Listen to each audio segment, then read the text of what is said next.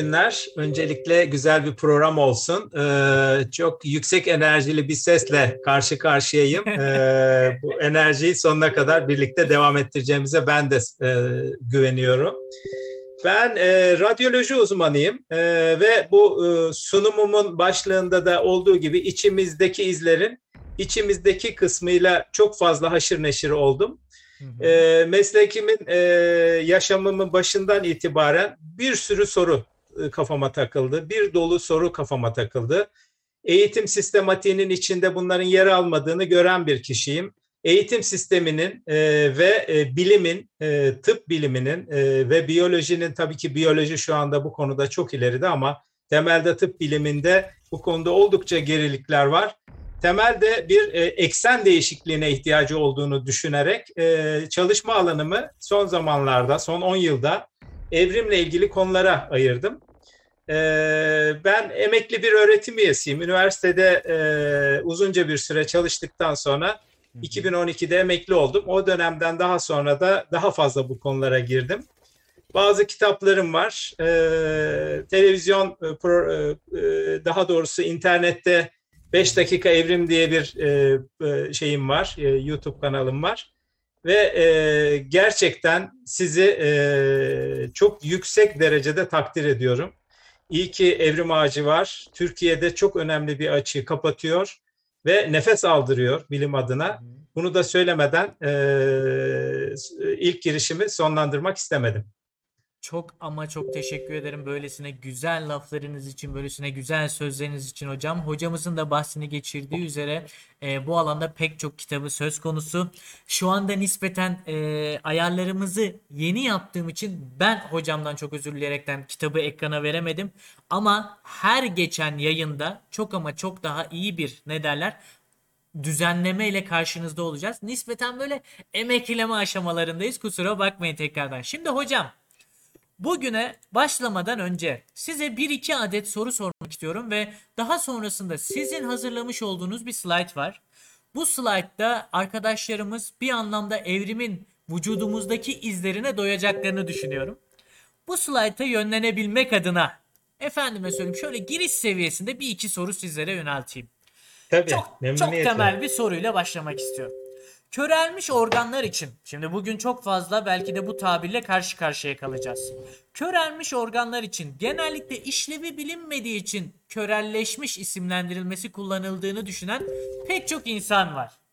Bu düşüncenin doğrusunu aktarmakla başlayarak ve bir anlamda da körelmiş organı tanımlamakla başlamak istiyorum. Ee, hocam körelmiş organ nedir? Ve az önce bahsine geçirdiğim cümlenin bir anlamda doğruluk payı var mıdır? Bunu sizden duymak istiyorum. Evet bu gerçekten konunun özü ee, aslında evrimin vücudumuzdaki izlerinin çok önemli bir başlığı körelmiş organlar ya da körelme ee, evrim devamlı bir yapım değil ee, kesinlikle e, aynı zamanda vazgeçilebil vazgeçebilmektir de yani bir varlığı e, devam ettirmenin ve değişimi bir süreç olarak sürdürmenin yolu bir yandan yenilikler yaratırken diğer yandan da gereksizleri temizleyebilmektir. Sindirim sistemi de böyle çalışır. Ne bileyim e, birçok doğada sistem böyle çalışır. Yani sonuçta bir grup şeyden de vazgeçmek zorundasınız. Dönüşüm bunu gerektirir. Eğer e, evrim süreci boyunca kazandığımız bütün özellikler bizimle birlikte kalmış olsaydı çok ucube bir şey olurduk. Zaten e, ekonomi yasalarına da hiç uymazdı bu. Onun için körelme e, hep olmuştur, her zaman olur. Canlı olarak bunu embriyo gelişiminde de çok güzel görüyoruz. Örnek de vereceğim. Fakat körelme e, körelmekte olan süreç ancak bizim karşımıza çıkabilir. Çünkü bir organ tam köreldiyse zaten e, ya da bir yapı tam köreldiyse zaten biz onu göremeyiz.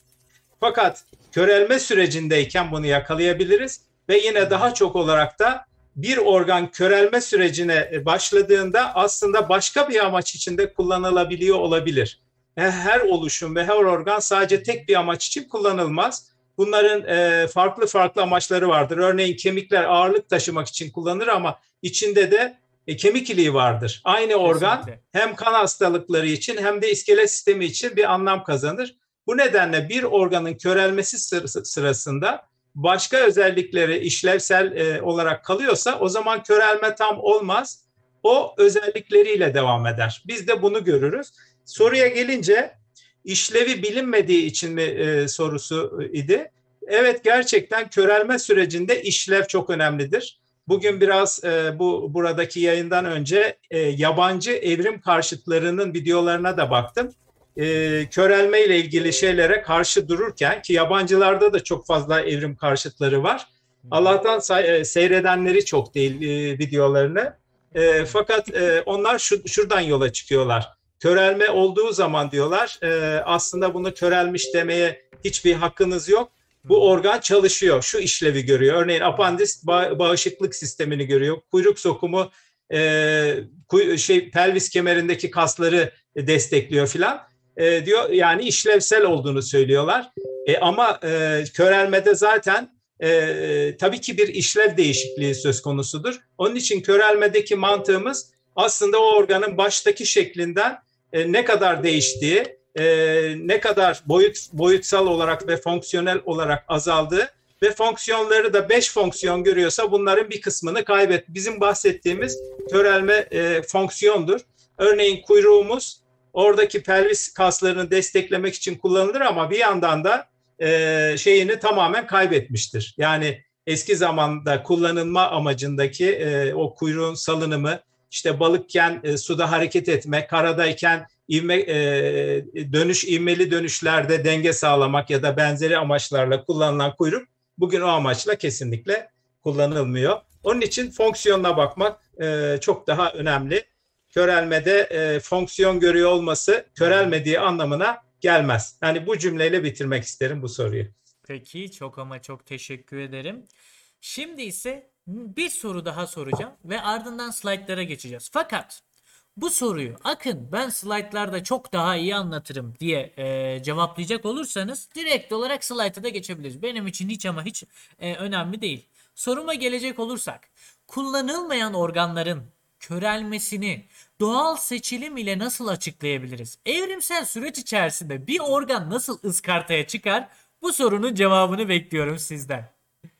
Çok güzel bir soru. Ee, aslında slaytların arasında bunun mekanizmasına fazla değinmiyorum. Sadece Hı. körelmeye değiniyorum. Onun için körelmenin mekanizmasına burada girmek çok iyi e, olacak Tamamdır hemen şeyden hocam. önce. Hı hı. Tam da yani ben izleyicilerimin genel e, base bir temel bir bilim e, tabanları olduğunu düşünerek ama hiçbir zaman orta ve üst düzeyde bir bilimsel e, seviyeye de çıkmadan ki hı hı. E, genelde zaten benim çizgim de o şekildedir temel bilimsel e, izahlarla anlamaya e, çalıştığımı söylemek istiyorum. Bir de kendim de o şekilde e, kafama takılan soruları e, bilimsel olarak bazen dar ve derin olarak gittim ama e, sonuçta sadece o soruları cevaplamak için e, bilimle yani e, sizlerin karşısına çıktığımda ya da kitap yazdığımda bunların doğru olmasını teyit etmek adına bilim e, benim her zaman önümde e, bir e, fayda sağlayan bir araç oldu.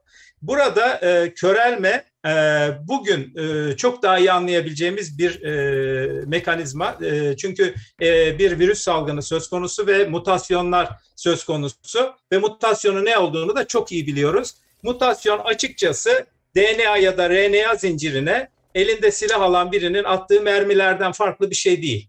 Yani siz DNA zincirine devamlı hedef alıp kurşun yağmuruna tutuyorsunuz ve bunlar bazı harfleri DNA'daki bazı harfleri bozuyor. Ya da atıyorum bir kitabın içinden bazı kelimeleri çıkarıyorsunuz gibi. Sonuçta mutasyon bu. Şimdi körelmeyi e, anlatırken buna çok ihtiyacım olacaktı bu bilgiye. Onun için başlangıçta bunu söyledim.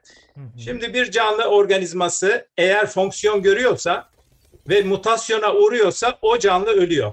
E, ve sonuçta e, o canlı yaşayamadığı için e, fonksiyon gören bir organın e, mutasyonu pek e, kabul edilebilecek bir şey değil.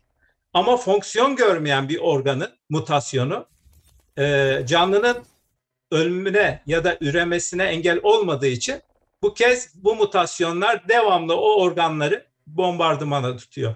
Uzun bir süre içerisinde artık e, fonksiyon görmediği için organ genlerindeki ortaya çıkan hasarlar nedeniyle körelmesi gittikçe ilerliyor, ilerliyor, ilerliyor Eğer hiçbir seçilim özelliği yoksa, hiçbir fonksiyon görmüyorsa zaten düşüyor. En sonunda e, varlığını kaybediyor.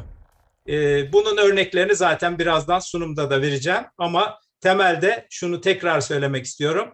Evrim e, her ne kadar yeni organların oluşması e, ve canlının adaptasyonu için gerekli fiziksel koşulların e, bünye e, anatomi ya da benzeri e, e, fonksiyonların ortaya çıkması olduğu kadar evrim aynı zamanda gereksiz organlarında e, e, devre dışı bırakılması sürecidir. Hı hı. Yani vazgeçebilmektir evrimin en önemli unsurlarından birisi.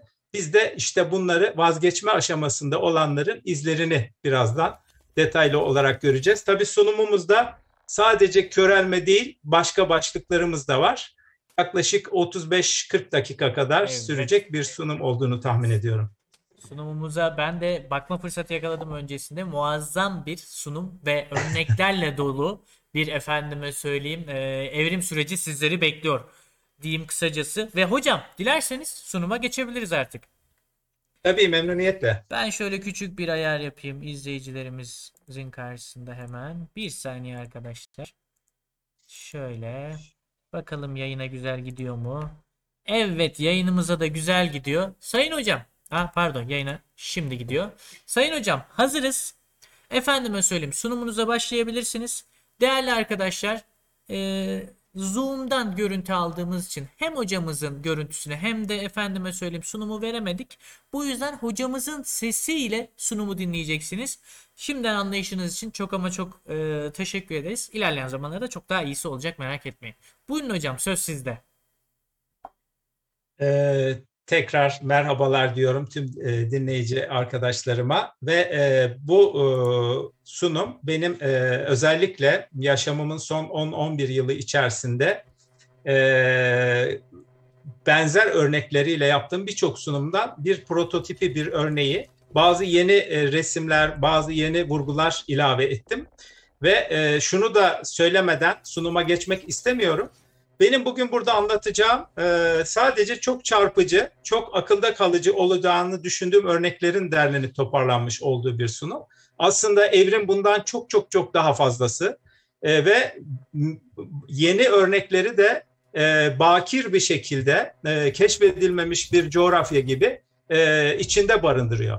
Yani belki bu sunumda değindiğimiz birçok örneğin e, ve aklımıza gelmeyen birçok şeyin e, buzdağının alt tarafı gibi düşünülmesi gerektiğini düşünüyorum ve sunuma geçiyorum. E, tabii ki evrim ağacıyla bir yayın yaptığımızda bir evrim ağacı koyarak başlamak herhalde en doğrusu olacaktır. Ve burada bir e, ağaç modeli var ve evrimin temeli bu zaten. Bu modelde herhangi bir canlının e, e, ilk ortak ataya doğru bir soy zinciri e, olduğunu rahatlıkla söyleyebiliriz. Yani bir e, ilk e, insan örneğinde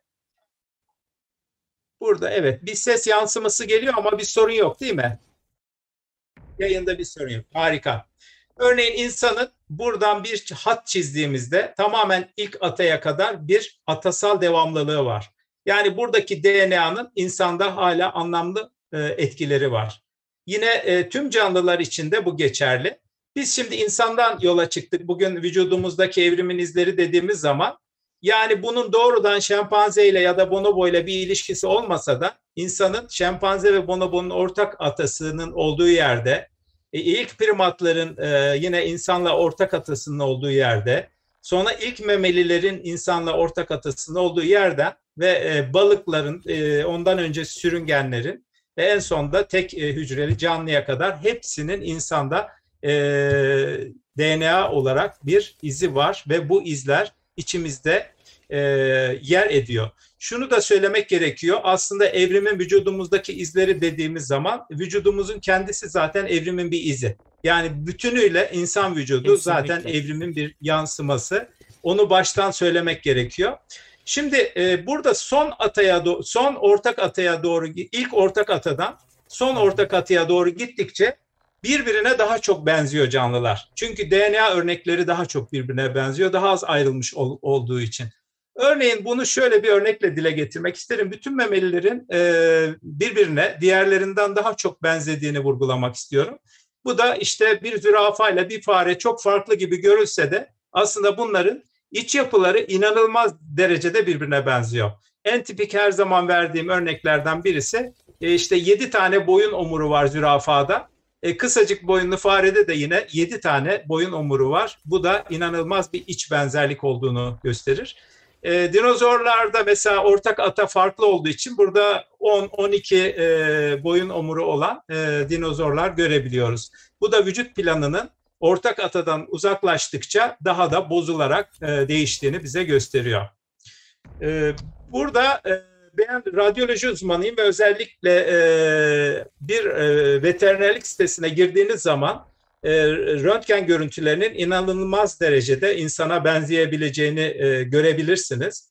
E, çünkü dıştan baktığımızda hayvanları farklı an, algılıyoruz. Kılları var, çevresel koşullara uyum sağlayan diğer memelileri kastediyorum. Özellikleri var ama içeriye baktığınız zaman biraz daha da fazla birbirimize benzediğimizi görüyorum ben. Bunlardan birisi örneğin e, her ikisi birbirine çok bense, benzese de birisi insan e, değil. E, bu bir farenin akciğeri ve insanın akciğer grafisine oldukça benziyor. Burada da gördüğümüz gibi. Bir köpeğin elinde parmaklarını ayrı ayrı görmesek bile röntgende insan elinin detaylarına çok benzeyen örnekler görülüyor. E, çok yakın zamanda Evrim Ağacı bir paylaşım yaptı biliyorsunuz.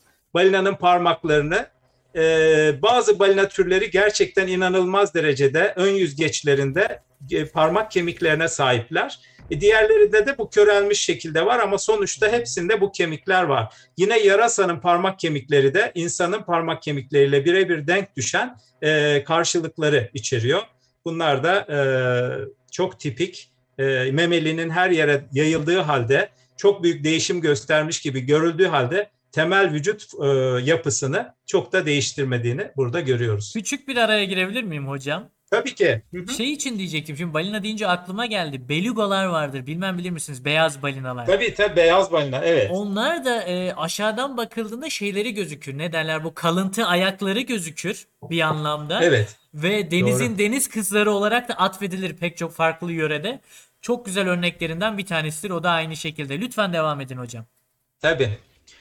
E, şimdi ben evrimin vücudumuzdaki izlerinin sınıflandırılması da gerekiyor. Tabii ki bu önemli bir ayrıntı. Bu genelde tıp kitaplarında ya da biyoloji e, şeyinde çok e, bu konu üzerinde fazla çalışılmamış olduğunu görüyorum. E, bir kılavuz bir şey yok. Ben kendim özellikle e, en sonda Bilim ve Ütopya dergisinin sanıyorum Ocak sayısıydı geçtiğimiz. Orada da yine bir yazım çıktı. Bu sınıflandırmayı bir anlamda e, gittikçe e, daha e, anlaşılabilir hale getirmeye, kendi adıma yaptığım sınıflandırmayı çalışıyorum. E, burada onu e, vereceğim. Öncelikle üç ana gruba ayırıyorum. İşlev görmeyen organın vücutta taşınması, yapısal kusurlar ve evrimsel kazanımların yanında getirdiği sorunlar gibi e, başlıklar. Bunlardan işte körelmeyi en başta e, ilk başlığın altında inceleyeceğiz. Daha sonra atavizm, ki bu atavizmdeki ata atasal özellikler anlamındaki atadır. Yapısal kusurlarda anatomik hatalara değineceğiz ve e, son başlığımızda uyumsuzluklar alt başlığıyla yani e, özdeşleştirerek devam edeceğiz. Şimdi e, körelme ve atavizm. Tabii körelmede benim her zaman sunumlarımda ilk kullandığım slaytım bu oluyor. Çünkü körelmeyi adıyla bize anlatan bir örnek e, eğer yeryüzünde yaşamaktan e, ve gün ışığı fotonlarının e, bir duyu organ olarak, e, olarak kullanılmasından feragat ederseniz e, o zaman o organa da ihtiyacınız olmaz. Beyinde en çok e, şeyi olan duyu organı göz bile eğer kullanılmıyorsa körelecektir. Zaten bunu ekstradan taşımanın e, hiçbir anlamı yok. E, yani devamlı e, gündüz kullandığınız bir arabanın farlarını e, iptal edebilirsiniz. Bu da tam tersi devamlı gece ortamında yaşayan kendi gözlerini iptal ediyor. Ve bu süreç e, tamamıyla e, göz küresinin yok olması anlamında değil. Yani bu süreç henüz bitmediği için bu canlılar, bu köstebekler gözlerinin e, kalıntılarını barındırabiliyorlar. Bazı köstebek türlerinde bu körelme tam olmamış olabiliyor ve göz e, küreleri kısmen de görülebiliyor. Birazcık da azıcık gün ışığını görmeleri gerekiyor. Hem çiftleşme mevsimlerini bilebilmek açısından hem de yukarıyı görmek açısından. Onun için gözleri tam da körelmemiş oluyor. E, bir başka körelme örneği atlar. Atların e, özellikle e, steplerde, düz zeminlerde koşabilmek için diğer e, parmaklarından da vazgeçerek yani bunu bilinçli olarak yapmıyorlar ama herhangi bir işlev görmediği için e, bunlar e, köreliyor ve sonuçta atın evrimine ait safhaları burada görüyoruz. Bu arada benim cursor'ım görülüyor herhalde. Görülüyor hocam. Herhangi Şöyle. bir sıkıntı yok. Aynen öyle. Körelme atta bu şekilde oluyor. Ee, tabii en önemli körelme insandaki körelmelerden en önemlilerinden birisi kuyruğun körelmesi. Suda kuyruk gerekli. Karaya çıktıktan sonra da uzunca bir süre e, kuyruk var olan organlar var. E, primatlarda da bu böyle. Fakat bir süre sonra işte büyük kuyruksuz maymunların ortaya çıkmasıyla kuyruksuzluk e, başlıyor. Bir gereklilik yok çünkü kuyruk için. Bu kez kuyruk yerinde e, kalıyor fakat ucu e, burada gördüğünüz gibi başka bir amaç için kullanılır hale geliyor ve devre dışı kalıyor. Yani e, bu gördüğümüz coccyx dediğimiz yapı.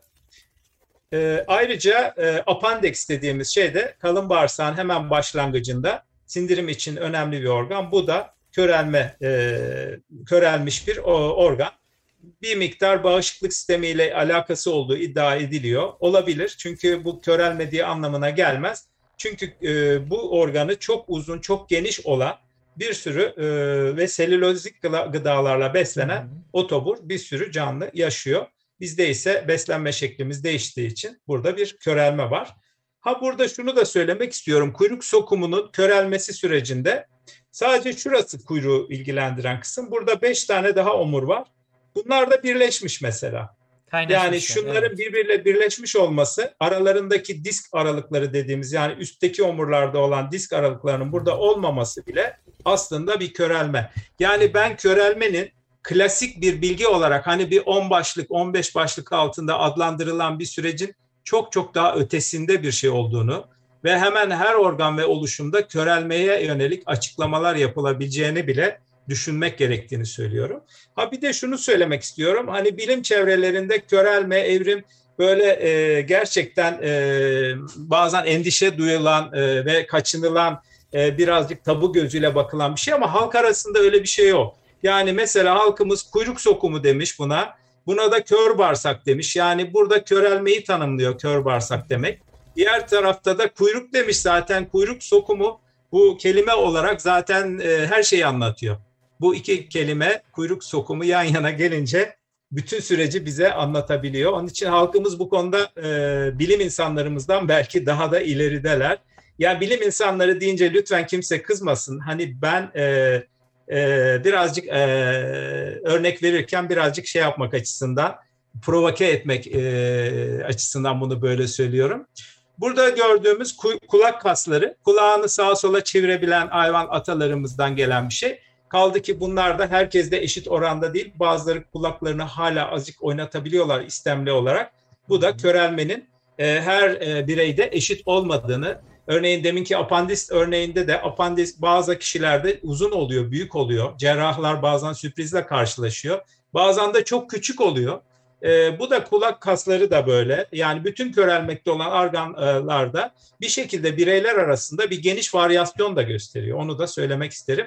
Çünkü orada seçilim olmadığı için artık e, bir anlamda er, evrim serbest. E, motorları kapatılmış bir uçak gibi süzülerek gidiyor evrim orada. Öyle bir mekanizma var. Körelmede onun için daha çok varyasyonla karşılaşıyoruz. Bahsini Yine geçirdiğiniz ayağım... üzere çok özür dilerim evet. hocam. Bahsini geçirdiğiniz üzere aynı şekilde kuyruk da sanırım bazı doğumlarda karşılaşılan bir durum. Çok ee, doğru. Ba- evet. Bazı bebeklerde ilgili... fotoğrafları vardı galiba. Evet evet örnek e, gelecek onunla da ilgili. Çok doğru söylüyorsun. E, kuyruk da önemli bir örnek. Ee, şimdi insanın ataları e, dört elli olarak adlandırılıyordu. E, çünkü ağacı hem elleriyle hem ayaklarıyla kavruyorlar ve bunlardan e, birisinin ayak röntgeni bu. Aynı insanın el röntgenine benziyor dikkat ederseniz. Ve insanın e, ayağıyla bu ayağı kıyasladığımızda serçe parmağının eklemi insanda artık çok e, körelmekte. Yani demin omurgada gösterdiğim örnek gibi burada da eklem aralığı e, gitmiş artık kapanmış şur, şurası.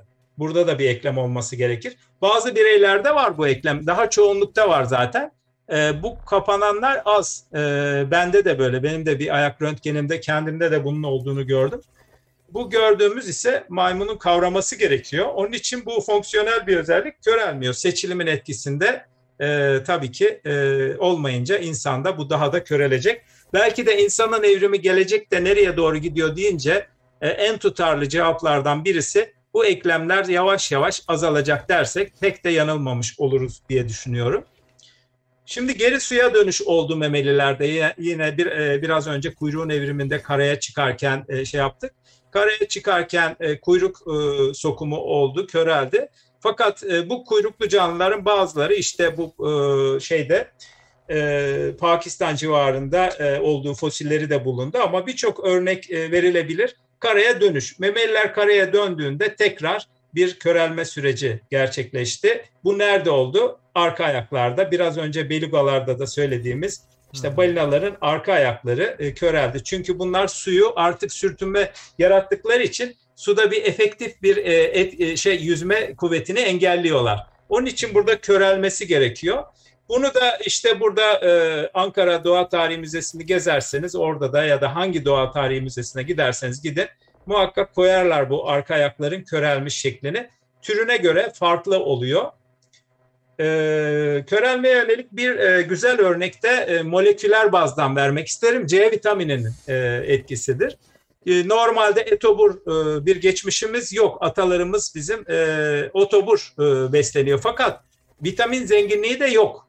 O nedenle vücut C vitamini üretiyor. Yani bugün yaşayan bazı primat türlerinde, bazı e, otobur e, memeli canlılarda e, beslendiği gıdalarda C vitamini yok ama aldığı e, gıdaların e, içinden vücudun bazı e, bir e, gene, genetik yapısı nedeniyle bir sentez gerçekleşiyor. Fakat insanın ataları C vitaminiyle çok fazla e, karşılaştığında yani e, ağaçlardaki yaşamda daha çok C vitamini içeren e, besinlerle beslendikçe bu özellik körelmiş. Yani vücudumuzda C vitaminini sentezleyen gen artık körelmiş e, durumda. GLO denilen gen.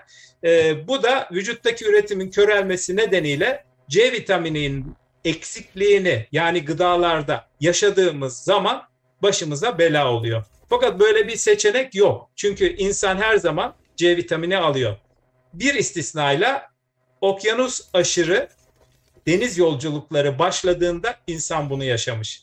Çünkü hangi hangi e, e, meyveyi alırsanız alın e, ya da sebzeyi yolda bozuluyor çünkü ve bu e, kişilerde C vitamini eksikliği bir hastalıktır. Skorbut hastalığı çok ciddi bulgularıyla karşılaşmışlar.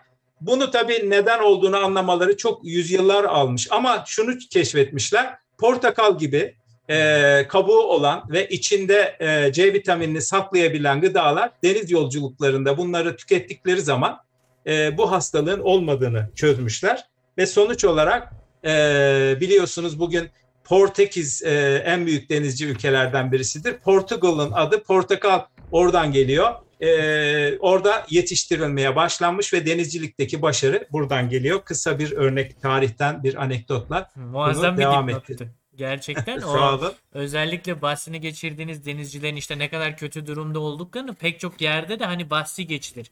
Çünkü uzun uzun deniz milleri aşılır ve hastalık gün geçtikçe bir anlamda tayfayı esiri altına alır.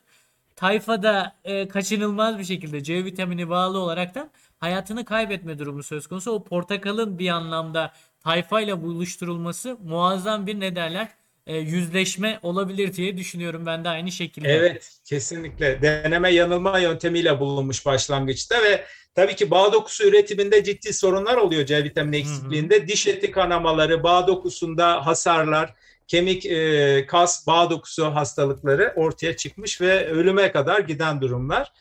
Bir de B12 vitaminin hikayesi var. Özellikle vejetaryen ya da insanın etobur muydu, vejetaryen mıydı? İşte bunu tartışan arkadaşların da bunu muhakkak bilmesi gerekiyor bence. B12 vitamini e, insanın e, atalarında ki burada gördüğümüz hani e, yakın atalarında, primatlarda e, bakteriler vücutta üretiyor be, e, 12'yi. Yani normal e, e, bitkisel beslenmeyle aldığımız gıdalarla e, bakterilere bir besin sağlıyoruz. Bakteriler daha sonra bu gıdaları kullanarak e, bağırsağımızda bu B12'yi üretiyor. Sonra da biz onların ürettiklerini yeniden vücudumuza emilir şekilde e, kazandırıyoruz. Böylece bu önemli vitamine sahip oluyoruz ki bu da sinir sisteminin e, yapısında çok önemli bir vitamin tabii. Fakat insan bu bize insanın etobur olduğunu da gösteriyor tabii bu hikaye. İnsan etle beslenmeye başladığında yani e, B12'yi doğrudan alma e, şansına sahip oluyor. İşte bunun e, beslenmenin yolları var. Hani nasıl beslenmeye başladığını etle e, süreci var ama sonuçta insan bir dönem etle baş, beslenmeye başlıyor ve 2-3 milyon yıl önce ve belki daha da öncesi var. Bu süre zarfında etle beslendiğinde bu özellik köreliyor. Neden? Çünkü et hazır geliyor. Bakterilerin e, bağırsakta e, emilim e, bakterilerin ürettiği B12'yi bağırsakta emen yapı köreliyor. Ne oluyor? Etle alınan B12'yi emen burada üst bağırsağın üst kısmında bir e, emilim mekanizması gerçekleşiyor. Bu evriliyor. Yani e, aldığınız et doğrudan kana karışıyor. E peki aşağısı ne oluyor? Aşağıda körelmiş mekanizma var. Aslında bakteriler yine üretiyor B12. Yani bizim vücudumuz yine B12 üretiyor ama bu bölgede emilim köreldiği için bu üretilen B12'ler olduğu gibi e, dışkıyla atılıyor. Yani vejeteryan olan birisinde etle beslenmediği zaman düşünün mekanizmayı üst tarafta zaten emilim yapamıyoruz çünkü et alamadık. Aşağıda da bakteriler üretiyor ama bu kez de onların ürettiğini emen mekanizma körelmiş. Böylece e, yani vejeteryan atalarımızın kurbanı olmuş oluyoruz. E, yani ne oluyor? E, hani dışkımızı yiyecek halimiz yok. Eğer gerçekten dışkımızı hijyenik bir şekilde yiyebilirsek bu beladan kurtulabiliriz. Bunu yapma şansımız yok ama mekanizma böyle çünkü. Bu e, mekanizmayı özellikle bilmek gerçekten e, ilginç. Onun için bu slaytı koydum. Soru olursa yine açıklamaya çalışırım. Elbette. Hızlıca bazı körelme mekanizmalarına daha girmek istiyorum. Özellikle burada gördüğünüz ve vücutlarını daha iri göstermek için ya da cildi kalın tutabilmek için adrenalin etkisiyle ortaya çıkan bir tüylerde dikleşme var. Buna kas tüyü görünümü diyoruz. Bizde e, evrimsel kalıntı olarak bazı bireylerde çok daha belirgindir. Soğukta ve tehdit altında bu olabilir. E, yine üçüncü e, göz kapağı e, inanılmaz bir örnektir. Timsahta, kartalda bunlar işte e, başka canlılarla yakın ilişki içindeyken ya da yavrularını beslerken gözlerine bir zarar gelmesin diye önemli bir avantaj sağlıyor. Başka birçok avantajı var. İnsanda da bunun kalıntısı olarak üçüncü göz kapağının izini burada görebiliriz. E, 20 yaş dişi de çok önemli. Özellikle 20 yaş dişinde şunu vurgulamak isterim. Temel mekanizma tabii ki beslenmenin, e, etle beslenmenin ve çiğnemenin çok fazla e, olmaması e, nedeniyle burada bir körelme süreci söz konusu ama aslında burada çok daha dikkate alınması gereken bir bakış açısına da ihtiyaç var. Çünkü çene de küçülüyor. Yani çeneyi küçülten mekanizmanın daha e, özel bir mekanizma olduğunu e, düşünüyorum. Bunu be, e, yazan kaynaklar var ve ben de kitabımda bunu yazmıştım, özellikle belirtmiştim. Bu nasıl bir mekanizma? İnsanın beyni büyüdükçe e, bu kez e, annesinin doğum kanalından çıkabilmek için çenenin küçülmesi gerekiyor. Yani e, beyin büyümesi bir anlamda doğumu engelleyen bir süreç oluyor. Beyinle birlikte doğum kanalına girince bir de çene de büyük olursa o zaman bu kez e, doğum gerçekleşemiyor. Onun için yüzün e, bütün canlıların biliyorsun biliyoruz ki e, çeneleri öndedir. Yani koyunun, kedinin, köpeğin yani bir tek insanda yüz basıktır. Yani sanki karşıdan bir yumruk vurmuşsunuz gibi bir kafa yapısı vardır. Bunun nedeni doğum sırasında sadece ve sadece beynin altında fazla yer kaplamasın, doğum rahat olsun diye olan bir şey. İşte bu mekanizmada dişlere yer kalmadığı için 20 yaş dişine yer kalmadığı için hep sorun çıkıyor. Yani çenenin cursor'ı görüyorsak eğer şu katlantısının olduğu yerin önünde dişler için çok az yer var. Bunların içine bir de 20 yaş dişi gelince gerçekten sorun yaratıyor.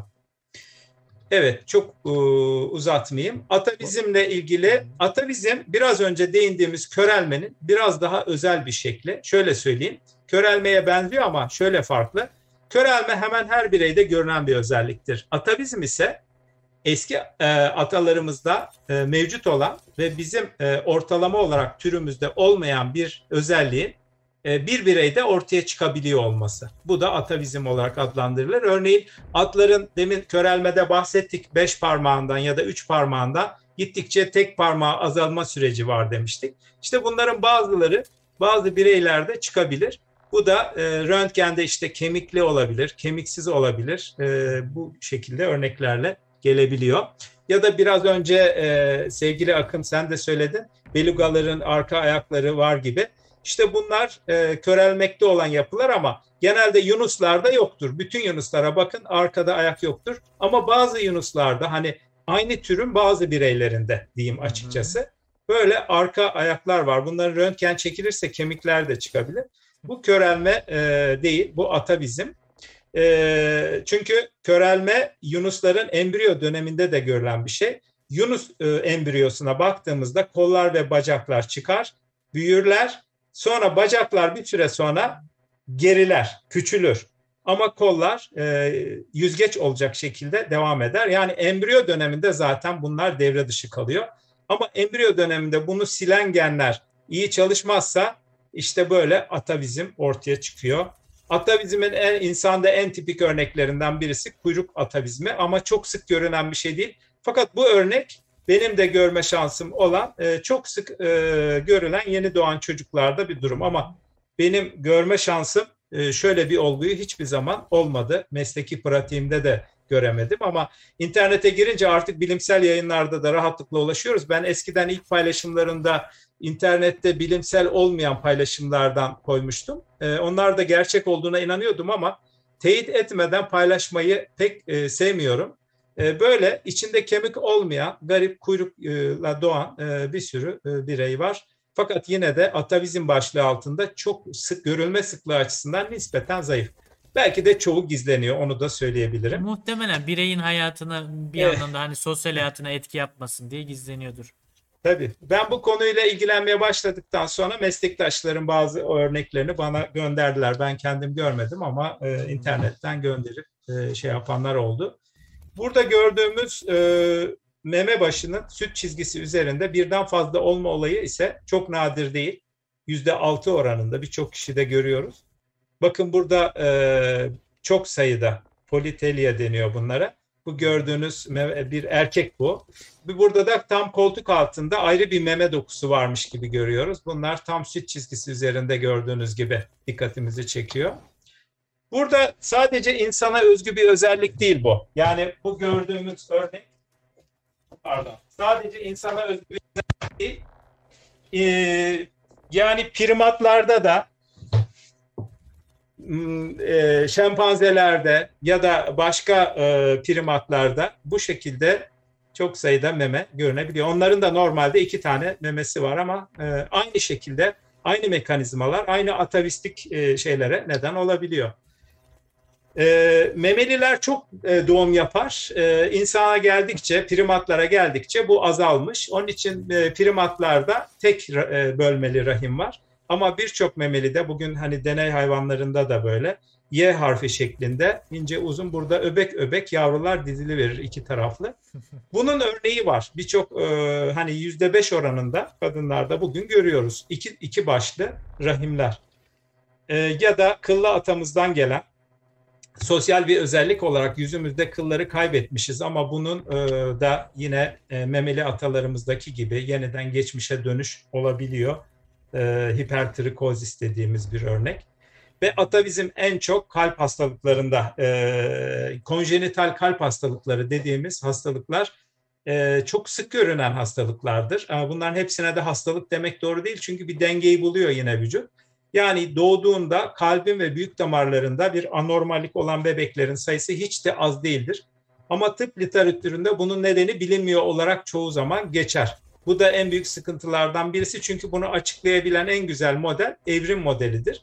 Burada gördüğünüz balık e, solungaç damarlarıdır E, ve bu damarların embriyo döneminde, insan embriyolojik gelişme döneminde bazıları körelerek e, insanın gerçek damarsal yapısına bir dönüşüm ortaya çıkar. İşte bu süreç istendiği gibi olmadığında, bazı yapılar körelmediğinde ya da bazıları fazladan açıldığında bu kez anormallikler ortaya çıkar. Eğer ileri olursa zaten bebek yaşamaz. Eğer e, dengede olursa anormal bir e, dolaşım sistemiyle doğar ama çoğu ömür boyunca farkında bile olmadan böyle yaşayabilir. Nispeten ee, yine onu... Çok özür Tabii. dileyerekten araya girdim hocam. Nispeten böyle Tabii. bir şeyi bahsini geçirdiğiniz üzere çok risk seviyesinin üzerinde değilse anjiyogenez ile kendi kendini aşabiliyor mu yani?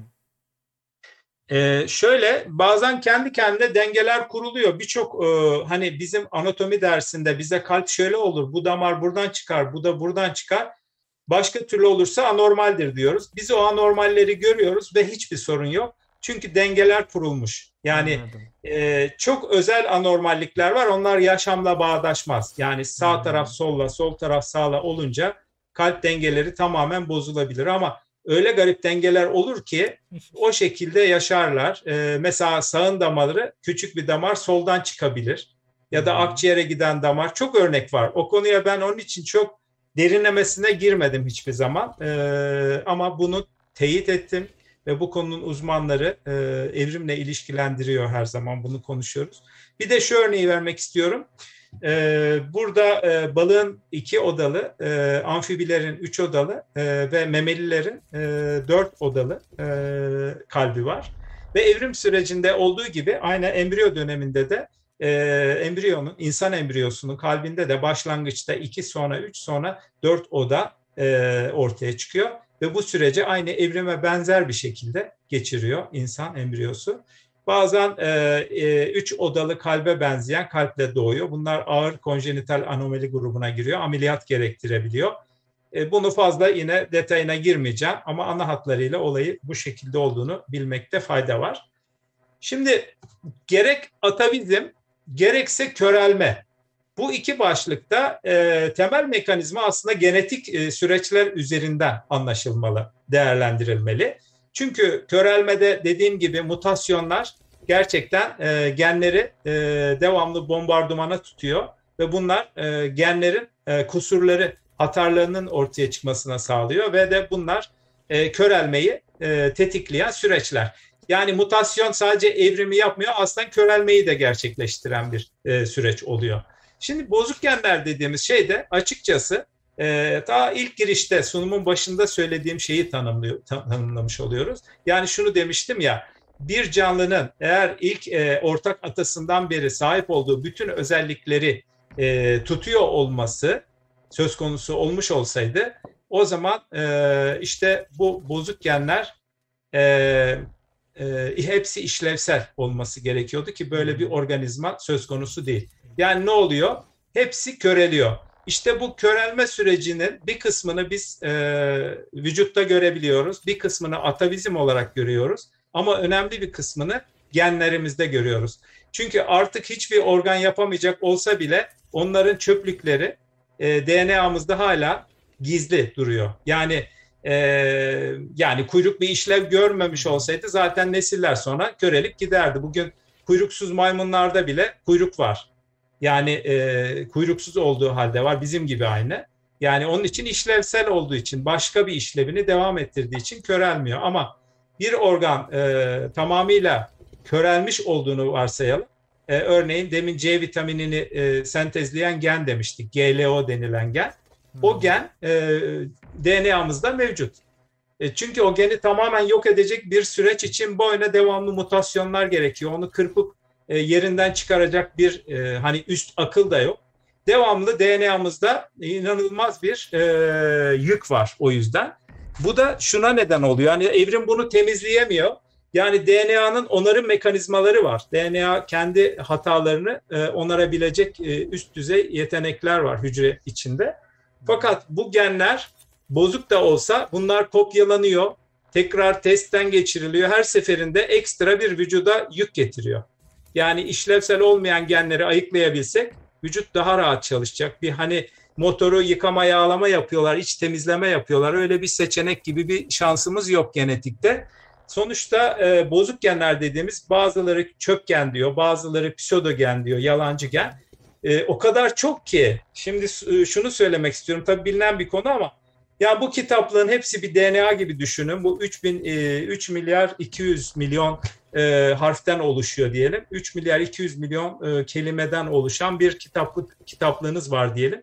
Bunun sadece şu kadarı yani yüzde 98'inin bugün işlevsel olmadığı ya da yüzde 97'sinin bugün işlevsel olmadığı sadece DNA'nın yüzde 3'üyle bizim vücudumuzun e, çalışmakta olduğunu biliyoruz bugün. Belki bazı konularda yanılıyoruzdur. Yeterince ölçüp biçememiş olabiliriz ama bu e, gerçekten neredeyse yüzde sekseninin e, işlevsiz olduğunu da rahatlıkla söyleyebileceğimizi düşünüyorum. Bu çok ilginç bir başlık. Körelme konusunu ve atavizmi bitirmeden önce buna değinmeden bitirmek istemedim. Küçük bir araya girebilir miyim hocam? Tabii. Hı hı. İşin güzel tarafı ise o bahsini geçirdiğimiz genlerin pek çok çalışmada aslında referans noktası olarak kullanılması. Ne derler? Bir yerin E- hani e, efendime söyleyeyim kerteriz almak demek miydi? Neydi? Bir yere bakarsın Tabii, tabii, oradan şey alırsınız ya. Heh, aynen oraya referans noktası alırsın. Çünkü bilirsin ki nispeten yakın akraba türlerinde de aynı gen bölgelerinden bulunur. Evet onlarda da işleve yaramaz fakat evrimsel sürecin bir getirisidir. Bir mirasıdır ona. Ve o gen bölgeleri referans aldığında farklı gen bölgelerinin tespitini gerçekleştirebilirsin. Bir de hocam Harika. Çok doğru. şunu size e, sormak istiyorum direkt yeri olduğu için. Evet bahsini geçirdik tam olarak hani bu gen bölgesindeki değişikliklerden vesaire nispeten de efendime söyleyeyim açıklamalar getirdiniz ama şu şekilde bir soru sormak istiyorum. Bir organ körelmiş olsa bile ilgili genetik kodları genom içerisinde varlığını devam ettirmekte midir? Devam ettirmesi durumunda yakın akraba türlerine nazaran kendi organının gelişimini engelleyen, baskılayan unsurlar nelerdir? Evet, eee, birkaç tanesinden aslında değindiniz. Mutasyonlardan bahsettiniz. Efendime söyleyeyim genetik kod içerisinde yer aldığından bahsettiniz. Bunun dışında aklınıza gelen çok daha efendime söyleyeyim komplike bulduğunuz, sizin anlatmak istediğiniz bir şey var mı? Direkt yeri olduğu için ne derler? Tekrarlamak istediğim diyeyim kısacası. İkincisiyle ilgili aklıma gelen e, şu aş- şu aşamada bir şey yok ama ilkine bir saptama yapacağım. İkincisini gerekirse tartışabiliriz. Tabii. E, ilkinde söylediğimiz başlık gerçekten çok güzel bir e, vurgu oldu. Hı hı. E, bizim e, evrim bilim insanlarına biraz kıyak geçmiş galiba. Bu körelme sürecinde bizim evrimi anlayabilmemiz için birazdan örnekler vereceğim. Anatomide de çok güzel kıyaklar geçilmiş. Bizim evrimi anlamamız için oraya küçük küçük ya da kocaman işaretler konmuş. Biz onlara bakıp hala anlamıyorsak bize kıs kıs gülüyordur yani e, evrim. E, bunu bile anlayamadılar diyordur. O kadar Gerçekten- ortada diyerekten. Gerçekten e, evrimin şöyle bir e, olayı e, bütün genler sağlam genler üzerinden baktığımızda türler arasındaki farkı anlamak çok zor. Hatalı genlere bakınca e, akrabalık ilişkilerini çok iyi anlıyoruz. Bu da şuradan e, örnek e, vermek gerekirse bir öğretmen e, yan yana oturan çocukların birbirinden kopya çektiğini anlarken eğer doğru cevap veren bir çocuktan yandaki kopyayı çeken kişi de aynı alıntı yaptıysa hoca biraz zorlanır. Çünkü doğru cevap her zaman doğrudur. Ama çocuk yanlış bir cevap verdi. Yanın bir de alakasız bir hata yaptı. Yanındaki de aynısını kopyalayınca hoca der ki ha der. Bu kesinlikle bundan kopya çekmiş. Çekmiş. Yani biz bozuk genlerden baktığımız zaman akrabalık ilişkilerini aynen bu mekanizmaya benzer bir şekilde anlayabiliyoruz. Sonuç olarak e, bize çok güzel bir e, kopya veriyor. Yani tüyo veriyor açıkçası. Ama e, şeyde e, anatomik e, yapılarda da e, birçok yine kopyalar var. Ona da değineceğiz.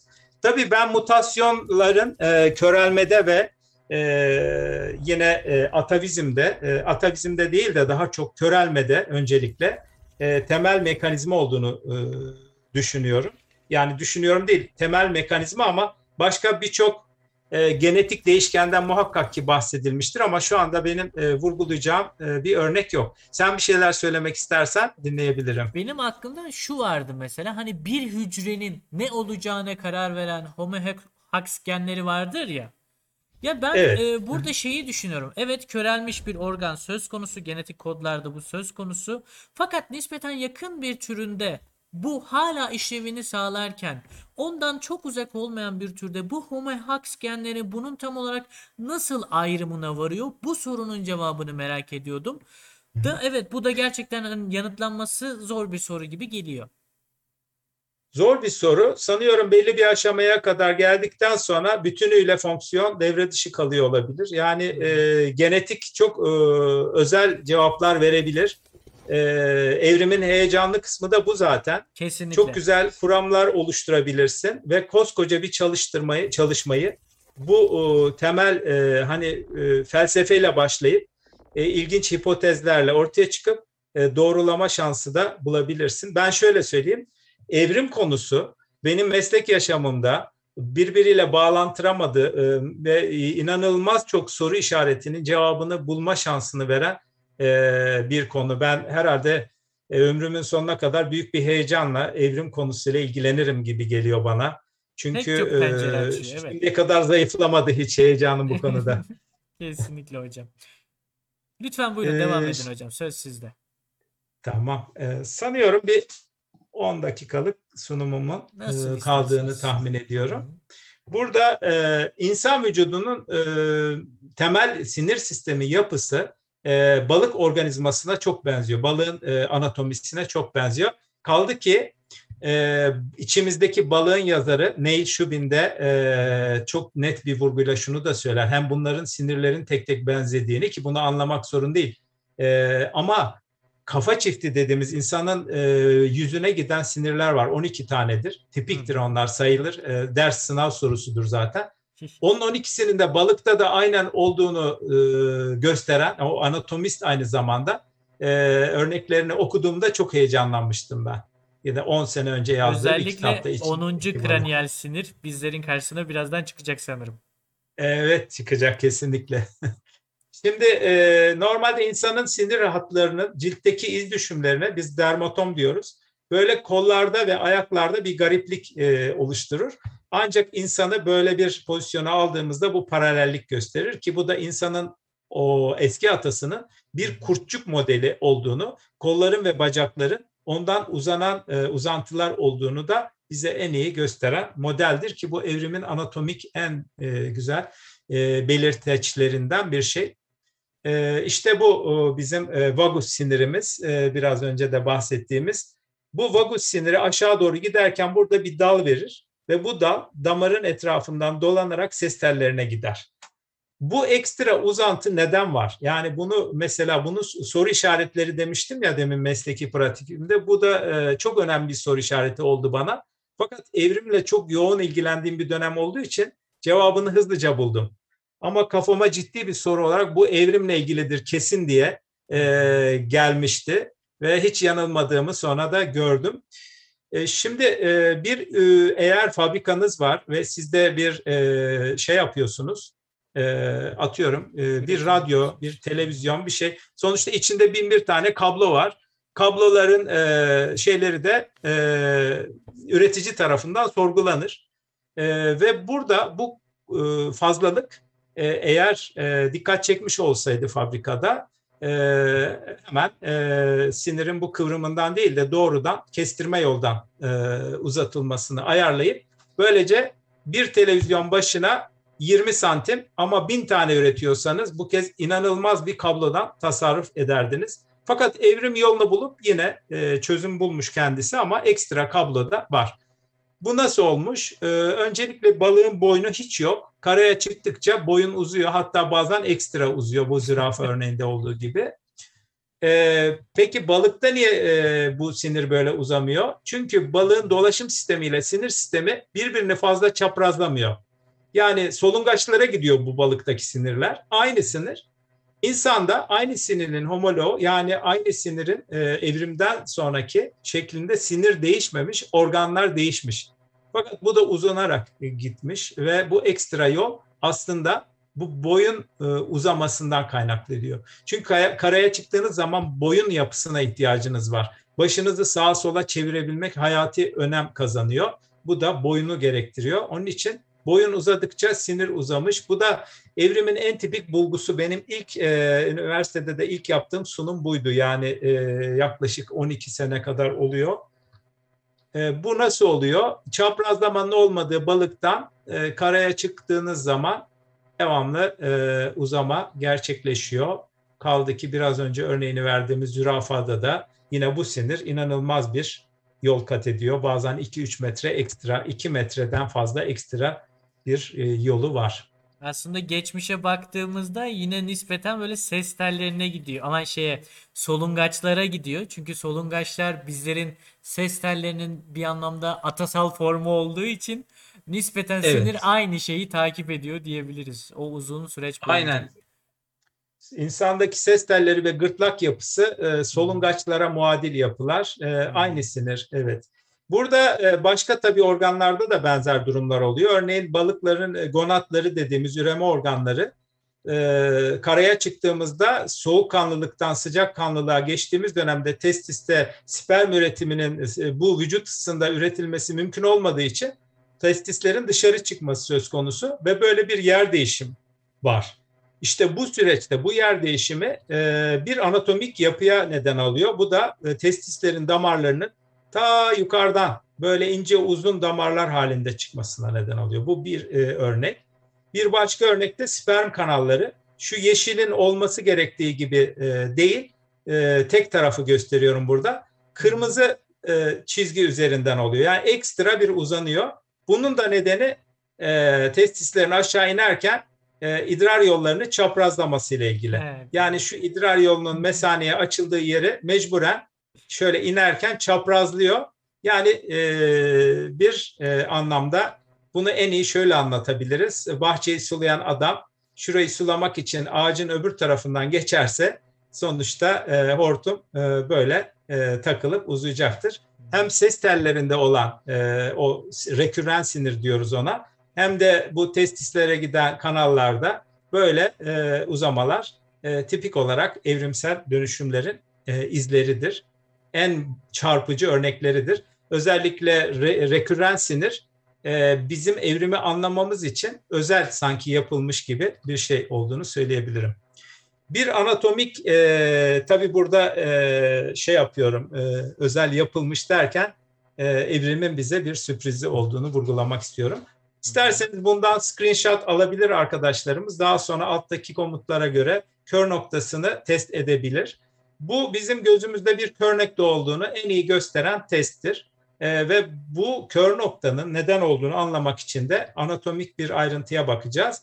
İnsan gözünde e, sinir hücreleri, e, gör, görme sinirleri görme hücrelerinin önünde yer alır ve görme hücrelerinin olduğu tabakayı delerek beyne gider. Hı hı. Halbuki ahtapot gözlerinde e, görme hücreleri öndedir. Yani ışığın geldiği taraftadır. Arkada sinirsel bağlantılar devam eder. Onun için ahtapotların kör noktası yoktur ama insan ve memelilerde bu var. E, nasıl olmuş? İlk gören hücre insanda siniri öndeyken ışığı bu e, mavi olan şey ışığın geliş yönü. Halbuki ahtapotun görme hücresinin atasındaki ilk görme hücresi örneğinde sinir arkadan çıkmış. Daha sonra gözün evriminde göz evrilirken bakın bunlar hep önden arkaya giderken bu gayet güzel, iyi bir organizma gibi. Yani bir e, sinirlerin arkadan düzgün şekilde beyne gittiği bir yapı ve e, burada gördüğünüz gibi ahtapot gözü mükemmel bir e, örnek. Fakat insan gözü nihai duruma gelince e, görme hücrelerini delerek sinirlerin geçtiği bir delik var burada ve bu da kör noktayı oluşturuyor.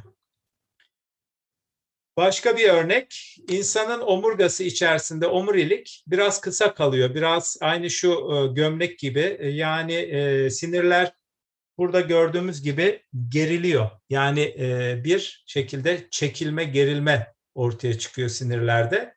Bu da omuriliğin kısa kalmasının bir sonucu. İnsan evriminde son yani 3 milyon yıl içinde hızlı bir büyüme olması, boy büyüme olmasının bunun nedeni olduğunu söyleyebiliriz. Kemikler hızlı büyürken sinir sistemi buna adapte olamıyor ve böyle çekilmeler gibi bir yapı ortaya çıkıyor. Ama bu pratikte bir sorun çıkarmıyor.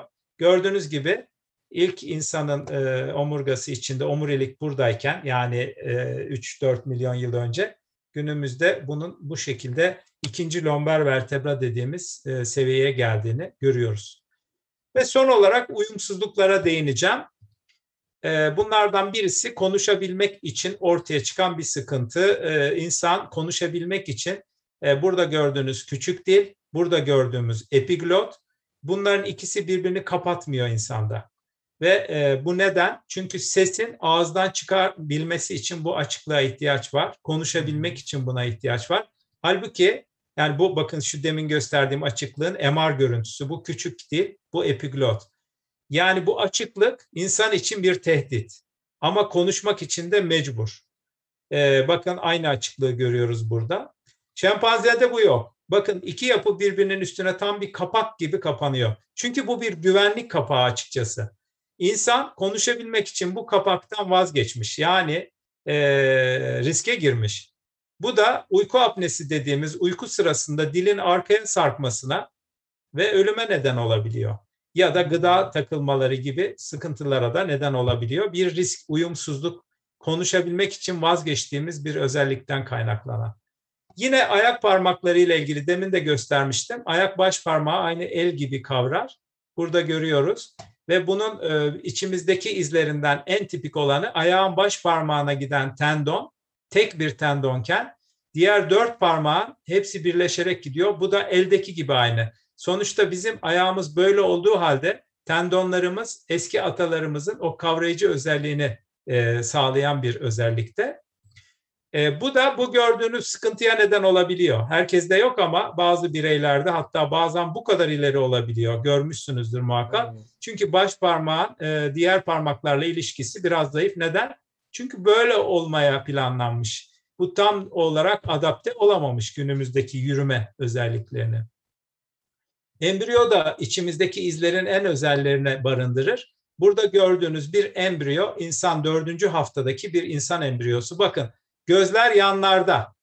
Hı hı. Kollar ve bacaklar bir çıkıntı kadar. Kuyruk var. Kuyruğumuz var. Ayrıca solungaç e, yaylarımız var. Bunların hepsi aynı e, birçok canlının e, embriyosuna benziyor. Sonra her canlı kendi şekline yakın hal alıyor büyüdükçe. Ee, yine evrim e, gibi embriyo sırasında da testisler aşağı iniyor diye demin örnek vermiştik. Böbrekler de yukarı çıkıyor. Çünkü e, bizim atalarımızda böbreklerin aşağıda olduğu bir dönem var. Testislerde balık olan dönemde yukarıdayken embriyo döneminde aşağı iniyor bunlar. Yani embriyo dönemi evrimin biraz e, tekrarı neredeyse aynısı ama tıpkı aynısı değil. Sonuç olarak bu hareket e, ortaya çıkıyor. E, yine embriyo döneminde e, ellerin ve ayakların biraz perdeli olduğunu görebiliyoruz. Yani e, bu bir anlamda e, ta balık atamıza kadar giden bir şeyi de düşündürebilir. Ya da kavrayıcı atamızda olduğu gibi parmakların biraz ayakta uzun olabileceğini görebiliyoruz. Şimdi daha kısa ama bir dönem embriyoda uzuyor. E, embriyoda yine bir başka özellik daha var. Altıncı haftada e, yani idrar yolu, döl yatağı ve dışkılama yeri hepsi aynı yere açılıyor. Buna kloak deniyor biliyorsunuz. Ee, işte sürü, sürüngenler. Aynen. aynen. Sürüngenler, kuşlar, tavuklar burada örneği. Kloakın en güzel delili de yumurtanın üstündeki dışkı lekesidir. Yani döl yolundan çıkan bir yumurtaya dışkının karışması e, başka türlü olmaz. İkisi de aynı yerden çıktığı için bu oluyor. Fakat e, 7. haftada insan embriyosunda bu ikisi ayrılıyor. Aynı insanın evriminde olduğu gibi bunu görüyoruz. E, bazen bu ayrılamayabiliyor. İşte bunlar ameliyatlar filan söz konusu olabiliyor böyle bir durumda. Yine gelişim döneminde lanugo dediğimiz kılların olması. Bunlar bir anlamda kıllı atamızın bir e, tekrarını yaşıyoruz. Sonra bunlar kayboluyor. Ve kavrama becerisi e, özellikle ayak parmaklarındakini vurgulamak isterim. Çünkü insan ayağı kavramaya özel bir organ değil ama yeni doğanda bu çok özel. Tırmanma yeteneği, yine dört ayaklı dönemi simgeleyen emekleme dönemi de yine geçmişimizi bize gösteren örnekler. Ve son başlığımızda iki ayaklığın getirdiği sorunlar. Bunlardan birisi doğum kanalına ilgili. Bebeğin başı büyüyor. İnsanın e, akıllı, zeki bir yar, e, varlık olması hem e, demin çenede örnek vermiştik. İnsanın çenesinin küçülmesine neden oldu. Hem de diğer yandan annenin pelvisinde de bir baskı var. Neden? Çünkü iki ayağa kalktığı için annenin e, pelvisini iki yandan e, yani buna en enine olan e, ölçü diyoruz. Bu ölçünün küçülmesi gerekiyor. Çünkü iki ayak üstünde başarılı bir e, koşma e, ancak böyle mümkün. Ama bebeğin doğması için de bu mesafenin genişlemesi gerekiyor. Onun için anne birazcık bundan vazgeçiyor. Bebek de biraz beyin gelişimini doğumdan sonraya saklıyor. Böyle bir uyum sağlanmış. Ama bu yine de bir e, annelerde e, kalça e, ekleminde ya da e, yürüme şeyinde bazı problemlere neden olabiliyor. Pelvis problemlerine. E, iki ayaklığın bir diğer e, sıkıntısı da e, hidrostatik basınç yani toplar damarlarda aynı suların birleşik kaptaki davrandığı gibi ne kadar su varsa hepsi aşağıda birikme eğiliminde. Venöz kapakçık dediğimiz kapakçıklar iyi çalışmadığında ki basınç da çok yüksek bu varisler ortaya çıkıyor. Anüste hemoroidler oluyor. E, skrotumda, testislerde e, varikosel ya da kadın organlarında da yine e, pelvik konjesyon sendromu dediğimiz bir tablo ortaya çıkıyor. Bunlar hepsi iki ayak üstüne kalkmamızın getirdiği şey. Başından beri söylediğim bir örneği tekrar vurgulamak isterim bir vurguyu. Bunlar sadece en sık görülenler. Yani iki ayak kalkmanın bir sürü e, şeyi var. E, onları ayrı ayrı çok bir uzun diğeri ise başlıklar var. fıtık galiba hocam. Fıtık da öyle. Fıtığın Aynen. nedenlerinden birisi de şurada geri geleyim tekrar. Hı hı. E, şu. Testis. Testisler aşağı inerken erkeklerde karın ön duvarından iniyor aşağıya. Başka yol yok. E, orada orayı zayıflatıyorlar. Onun için fıtık erkeklerde daha rahatsız edici bir şey, tablo. E, son olarak e, iki ayaklığın en büyük sıkıntısı da belimizde oluyor. Hem otururken hem ayaktayken. E, e, 32 vertebra var ama bunun 24'ü bizim ağırlığımızı taşıyor. Bunun düşünün en üsttekinin bütün yükü en alttakine biniyor. Yani şuradaki örnek bunu anlatmak için. Şu iki canlıdan e, burada omurgası en büyük sıkıntıda olan insan. Köpeğin omurga ile ilgili sorunu yok. Çünkü e, gayet iyi kaslarla destekleniyor ve çok az ağırlık taşıyor. İnsanın en büyük sıkıntısı omurga. Burada da gördüğünüz gibi e, bel fıtıkları, disk kaymaları, e, kireçlenmeler dediğimiz ya da omurgada çökmeler ya da eğrilikler tamamen e, insanın maalesef yumuşak karnı. Çünkü beynimiz için bunlara katlanıyoruz. Çünkü beyin bunların hepsine değer. Şu anda da beynimizi kullanarak kendi evrimimizi çözdük. E, bunu buna borçluyuz. Onun için omurga ağrılarına biraz daha fazla katlanalım. E, yine beynimizi kullanarak onu da nasıl kullanacağımızı da muhakkak ki biliyoruz. Omurgamıza iyi bakalım diyorum. Sunumumu bitiriyorum. E, sorularla Evet. devam edeceğiz herhalde. Teşekkürümü ediyorum hocam. Ve bir anlamda şöyle hemen sizi dinlendirmek için ben de ekrana geleyim. Heh, geldim. Şimdi hocam öncelikle ağzınıza sağlık. Çok ama çok teşekkür ederim. Hali hazırda benim sizler için hazırlamış olduğum birkaç tane de sorum var. Bu sırada da değerli arkadaşlarımız konuyla ilgili olarak bana e, Twitch'ten sorularınızı mesaj olarak atabilirsiniz. Hemen mesela sorayım bir tanesini. Şimdi insanın bir pedalizmi seçmesi seçmesi derken işte bu seçilimle e, günümüze kadar gelmesinin bir getirisi olarak da kafatasının gelişimini sonradan gerçekleştirmesini söylediniz. Bir anlamda işte bıngıldak yapısının e, oluşması, sonradan kaynaşmasını dile getirdiniz. Arkadaşlarımız da sormuş ki diğer dört ayaklı omurgalılarda bıngıldak dediğimiz şey yok mu yani demişler. Onu Ya onlar- bıngıldakla ilişkisine değinmedim ben. Ee, öyle bir Hı. şey bahsetmedim ama hatırlatabilirsen memnun olurum. Hangi slayttaydı acaba? Şeyde hocam Buyur. e, ana rahminden çıkarken kafatası tam olarak gelişim göstermiyor. O bıngıldak dediğimiz Hı hı. yapı kafatası Ama bıngıldak şey bir mi? sebep değil bir sonuç aslında. Hı hı. Ee, yani e, şöyle e, bebeklerin e, şöyle bebek e, anne karnından itibaren grafikleri var. E, Beyin gelişimini doğum sonrasına öteleyen e, bir süreç olduğu insanda gözüküyor tabii. Hı hı. Diğerlerinde e, insana yakın şempanzelerde bildiğim kadarıyla e, şey var. Genelde sütürler dediğimiz e, e, şeyler insana özgü yapılar daha çok. Beyin büyümesini daha tolere edebilmek için bıngıldak ve benzeri yapılar var. Bir e, insanla bir şempanzeyi kıyasladığımızda gerçekten e, e, iki ya da üç kat beyin büyüklüğü farkından bahsediyoruz ama şempanzeler e, doğumdan önce birazcık açığı daha hızlı kapatıyorlar.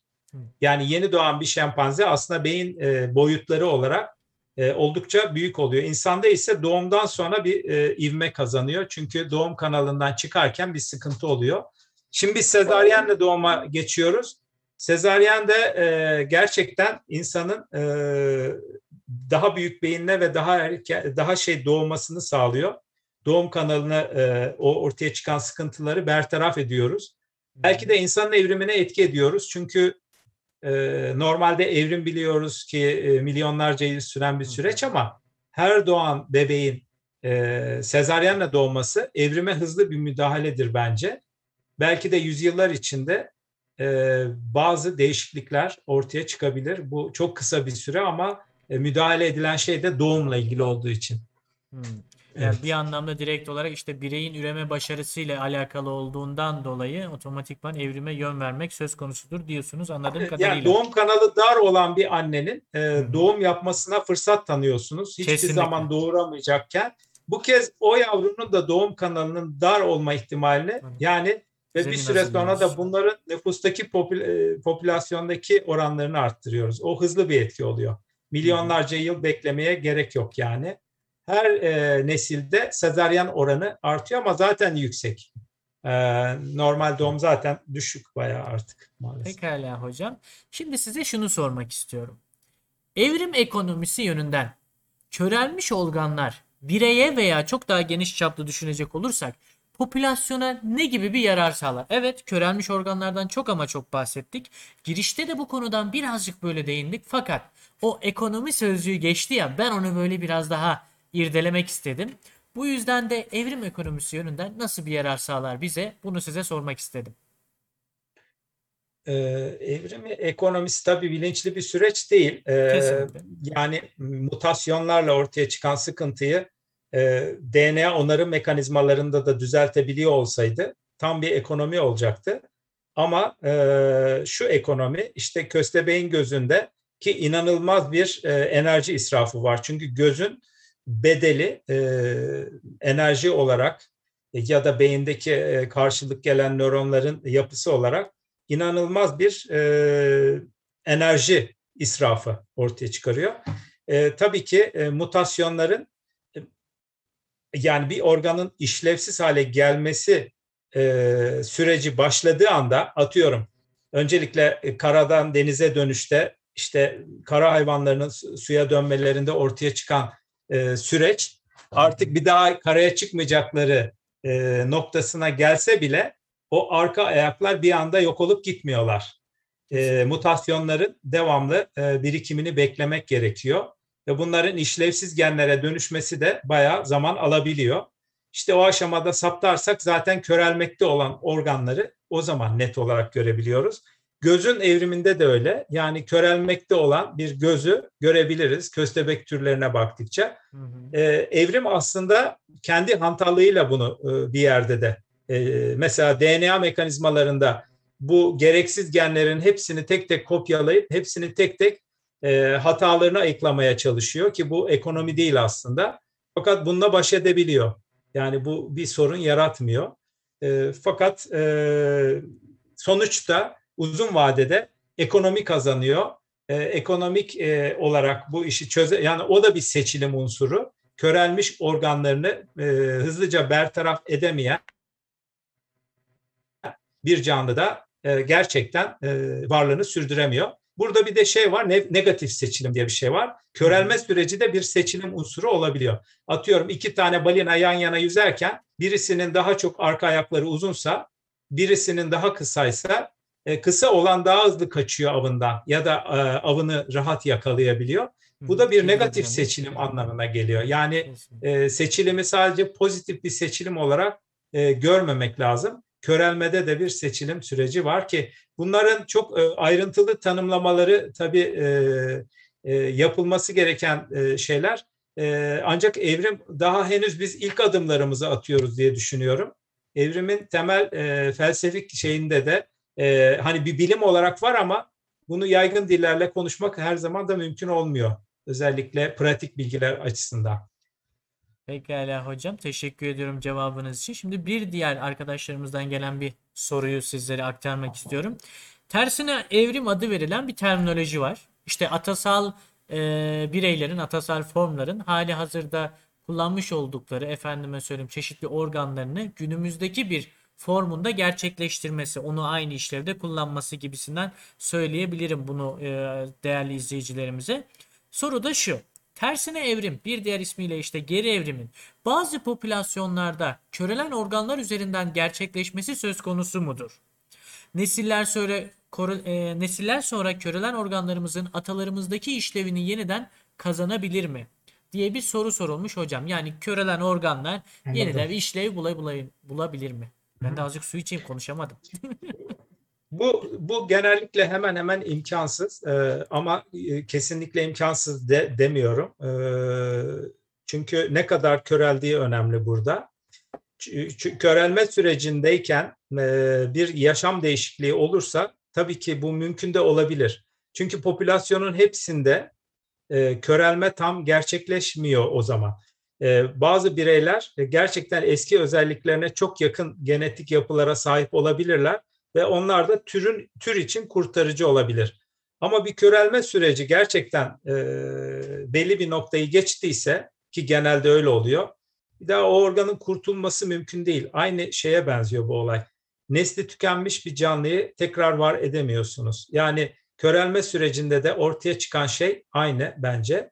Türler devamlı değişiyorlar. Nesil tükenmesi aslında yani hiçbir canlının nesli tükenmese bile oluyor. Neden? Çünkü evrim e, devamlı bir dönüşümdür.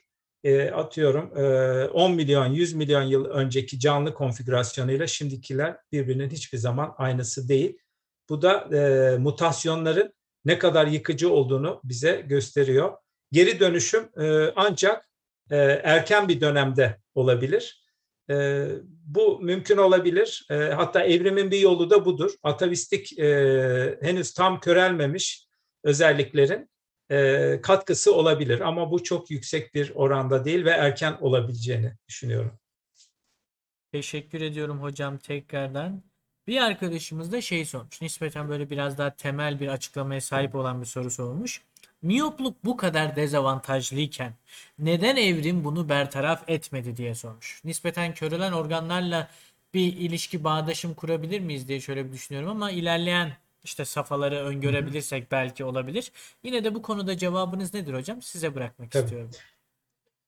Ee, insanda artık e, zaten seçilim diye bir şey yok. Uzunca bir süreden beri insan sosyal bir canlı. Kendi içerisindeki zayıf güçsüzlere bakabiliyorlar. Çünkü onlar sadece miyop olabilirler ya da kas güçsüzlüğü olabilir ama onlar da başka özellikleriyle topluma katkıda bulunabiliyorlar. Bu toplumsal evrimin, sosyal evrimin bir sonucu. İnsan kabile yaşamına geçtikten sonra 100-150 kişilik kabilelerde e, artık bireyin değil toplumun e, için varlıklarını sürdürdüler.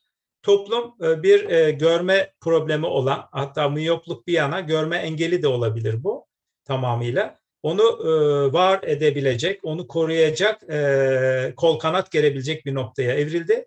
Fakat o da topluma başka türlü yararlar sağlayabildi. Böylece daha üst bir süper organizma oluşturdu. İnsanoğlunda onun için böyle özellikler seçilime neden olmuyor.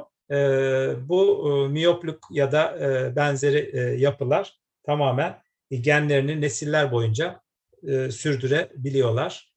Kaldı ki bunun hepsi de genetik değil, e, çevresel faktörlerin de rolü var tabii e, biliyoruz e, miyoplukta.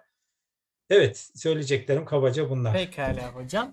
Şu an yaklaşık böyle bir buçuk saatlik e, süreyi aştık aşmak üzereyiz diyeyim ve o yüzden son bir soruyu size sorup akabinde size teşekkürlerimi sunup programı sonlandıracağım. Son Tabii. sorumuz da şu şekilde. Körelmiş organ testi habitatlar simüle edilerek nispeten kısa jenerasyonlarda gözlemlenebilir mi? Şimdi ne demek istiyorum?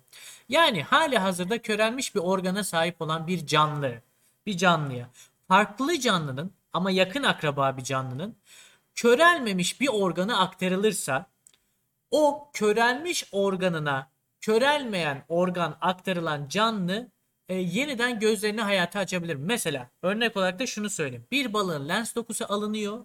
Hali hazırda o balığın çok yakın akrabası fakat mağaralarda yaşayıp gözleri körelmiş akrabasına bu lens dokusu konulduğunda daha sonrasında ışık karşısına çıkarıldığında o göz işlevini gerçekleştirir.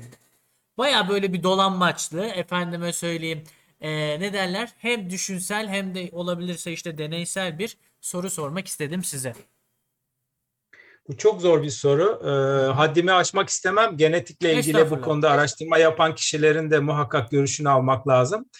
Ee, mağara balıkları çok tipik örnek. Ee, körelme sürecinin çok hızlı gerçekleştiği e, ve hemen aynı genetik yapıya sahip olanların hemen arkada mağaranın, çöken mağaranın arkasında denizde yaşadığı örnekler var. Yine semender örnekleri de var. Hı hı. Onlar da belki böyle şeyleri ki e, hangi mekanizma ile yapılacağını bilmiyorum ama sonuçta e, eğer e, genetik mühendisliğiyle böyle bir şey yapılabilirse e, sağlam bir gözün e, o türde e, şey yapılması mümkün olur ama bunun genetik mühendisliğiyle yapılabiliyor olması demek e, insanda da bugün e, yapay e, yani e, birçok şeyin yapılabiliyor olması anlamına gelir. Olabilir ama çok üst düzey bir genetik e, müdahaleyi gerektirir. Özellikle CRISPR Çünkü gibi bu büyük- son dönemlerde e, Tabii. gen düzenleme teknikleriyle yapılabilir gibi geliyor bana da. Olabilir. Şeydeki sorun şu yani köstebekler çok uzun bir sürede ve türün hepsi yer altını seçiyor. Fakat mağara balıklarında şöyle bir şey var. Bir çökme oluyor. Mağara çöküyor. İzole kalıyorlar içeride ve bir süre sonra öncelikle e, tabii gözlerini de kaybediyorlar. E, aynı zamanda e, pigmentlerini de kaybediyorlar. Çünkü güneşle ilgili artık melanin yapmalarına gerek yok. Kapalı yerdeler. Şeffaflaşıyorlar. Fakat bu sürede çok da kısa bir süre değil. Yine hani göz öyle hemen çok hızlı e, kaybolan bir uzuv değil. Çok özel bir soru. Yine e, heyecanla yapılacak araştırmaların ki muhtemelen buna benzer birçok araştırma da yapılmıştır. Araştırmak lazım. Hı hı. Araştırmayı araştırmak da bir araştırma biliyorsunuz. Kesinlikle. Hocam e, ben bugün için size çok ama çok teşekkür ederim. Ağzınıza sağlık. Muazzam bir gündü. Hali hazırda Ben da de Eskişehir'de olduğunuzu öğrendim. O da beni çok mutlu etti. Bugün zaten o şakanıza efendime söyleyeyim kurban oldum bir anlamda. yani e, orada Zoka'yı yuttunuz o zaman. Kesinlikle öyle. Yani ben e, Eskişehir'de olduğunuzu bir şekilde sanıyorum Instagram'dan gördüm. Hı E, onun için sesiniz yakın geliyor deyince telefonda e, bayağı heyecanlandınız galiba. Ben dedim Evrimin bir aşamasında mı hoca acaba diye şey yapmış olabilirsiniz. Yani e, ben de çok sevindim. Eskişehir'de biz de e, Evrimi Anlayalım diye bir e, grup kurmuştuk. E, şu anda çok e, faal bir pozisyonda değiliz. İletişim içindeyiz. Evrim ağacını da bizler de çok yakından takip ediyoruz. Çalışmaları çok beğeniyoruz. Gerçekten ülkemizin e, bu alandaki çok çok çok büyük bir eksiğini hem de fazlasıyla ki zannediyorum evrim ağacının performansını gösteren e, batılı ülkelerde de çok çok az örnek olduğunu ya da belki de hiç olmadığını tahmin ediyorum. ben Onları de bildiğim kadarıyla az var evet. Evet. Ee, onun için tekrar sizleri tebrik ediyorum. Ee, tekrar e, yeni e, sohbetlerde birlikte olmak dileğiyle diyorum. Elbette ki. Çok sağ olun. Teşekkür Sayın ediyorum. hocam biz çok ama çok teşekkür ederiz. İlerleyen dönemlerde yeniden yepyeni konu başlıklarıyla ya da hiç fark etmez aynı konu başlığıyla sizi burada ağırlamak dileğiyle bugün için sonsuz teşekkürlerimi sunuyorum. Hem şahsım adına hem Evrim ailesi e, adına tekrardan teşekkürlerimi sunuyorum ve size şimdilik iyi akşamlar diliyorum. Ben izninizle programımı kapatacağım. İyi akşamlar diliyorum. Görüşmek üzere. Hoşçakalın. Görüşmek üzere. Evet. Hemen şöyle ayarımızı yapalım. Evet arkadaşlar bu akşam da efendime söyleyeyim yepyeni bir konu başlığıyla sizlerin karşınızda olduk. Bu akşam bizlere Tamer Kaya hocamız eşlik etti ve bir anlamda evrimin vücudumuzdaki izlerine doyduk diye düşünüyorum. Umarım ki keyif almışsınızdır. Umarım ki örneklere doymuşsunuzdur. Bu akşam e, bizlerle olan tüm izleyicilerimize çok ama çok teşekkür ederim. Yine aynı şekilde arka planda e, bu yayını sizlerle buluşturabilmek adına mesai harcayan tabiri caizse reji ekibime çok ama çok teşekkür ederim. Baya televizyon kanalı gibi anlatmaya devam ediyorum. Neyse efendime söyleyeyim. Bu tür yayınların devamını istiyorsanız, bu tür yayınların efendime söyleyeyim çok daha farklı çeşitlerde karşınıza gelmesini istiyorsanız bizleri takip etmeyi unutmayın. Çeşitli platformlarda karşınıza çıkmışızdır muhakkak Evrim Ağacı ailesi olarak. Fakat bilmiş olduğunuz üzere haftalık sizlere ödüller dağıttığımız çeşitli efendime söyleyeyim soru cevap etkinlikleri de oluyor. O soru cevap etkinliklerinde çok daha ne derler en basit tabiriyle kaliteli ödüllerle karşı karşıya kalmak isterseniz ise bizlere abone olmayı unutmayın. Hem Twitch'ten hem de Patreon hesaplarımızdan abone olabilirsiniz. Bunun dışında sizleri binlerce farklı disiplinde, binlerce farklı konu başlığında bekleyen muazzam sayılarda artık makalelerin bulunduğu bir sitemiz var. Muhtemelen zaten onu bildiğiniz için bugün bizlerin karşınızda karşımızdasınız.